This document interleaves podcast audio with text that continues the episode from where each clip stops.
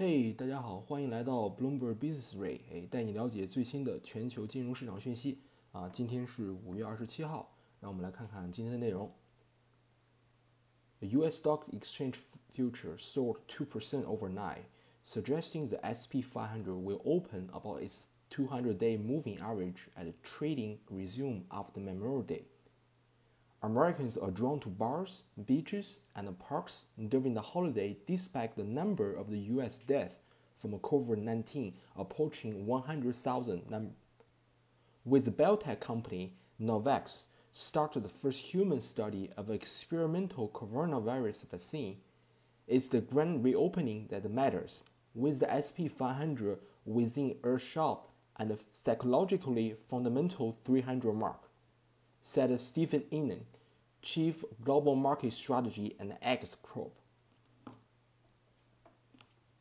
Only a quarter of the NYSE Euro population of a trader will be back on the floor today as the exchange reopened following a two-month closure promoted by the COVID-19 pandemic. Trader will return must wear mask, avoid taking public transportation, and following social distancing rule.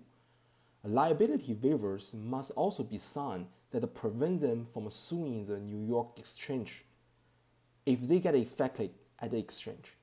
Splashy bell ringing and IPO celebration will remain absent, as well as media broadcast from the floor.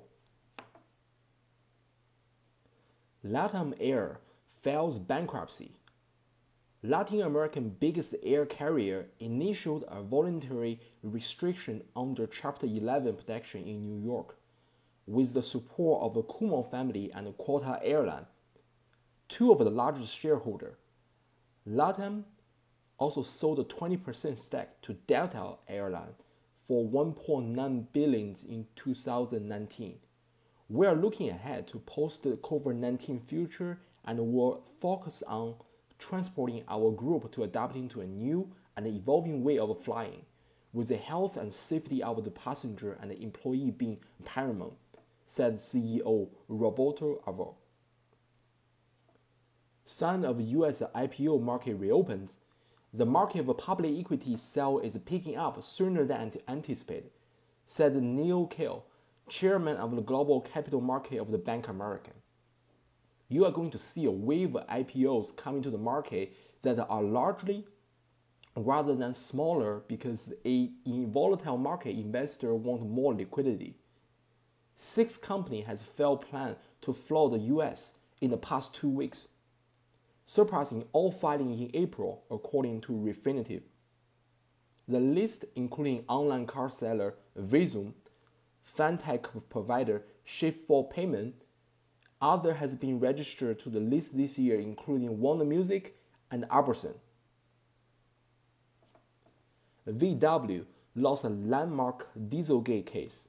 German highest civil court has ruled Volkswagen must pay compensation to motorists who purchase vehicle with a manipulated diesel engine. The ruling, which will allow owner of the returning the vehicle partial reimbursement of the purchase price, set a benchmark for about 60,000 cases that are still pending with the lower German car. VW has already paid out more than 30 billion euro in damage, fines, and buyback scheme worldwide since the Dieselgate scandal first broke in 2015. Uh, that's all for today.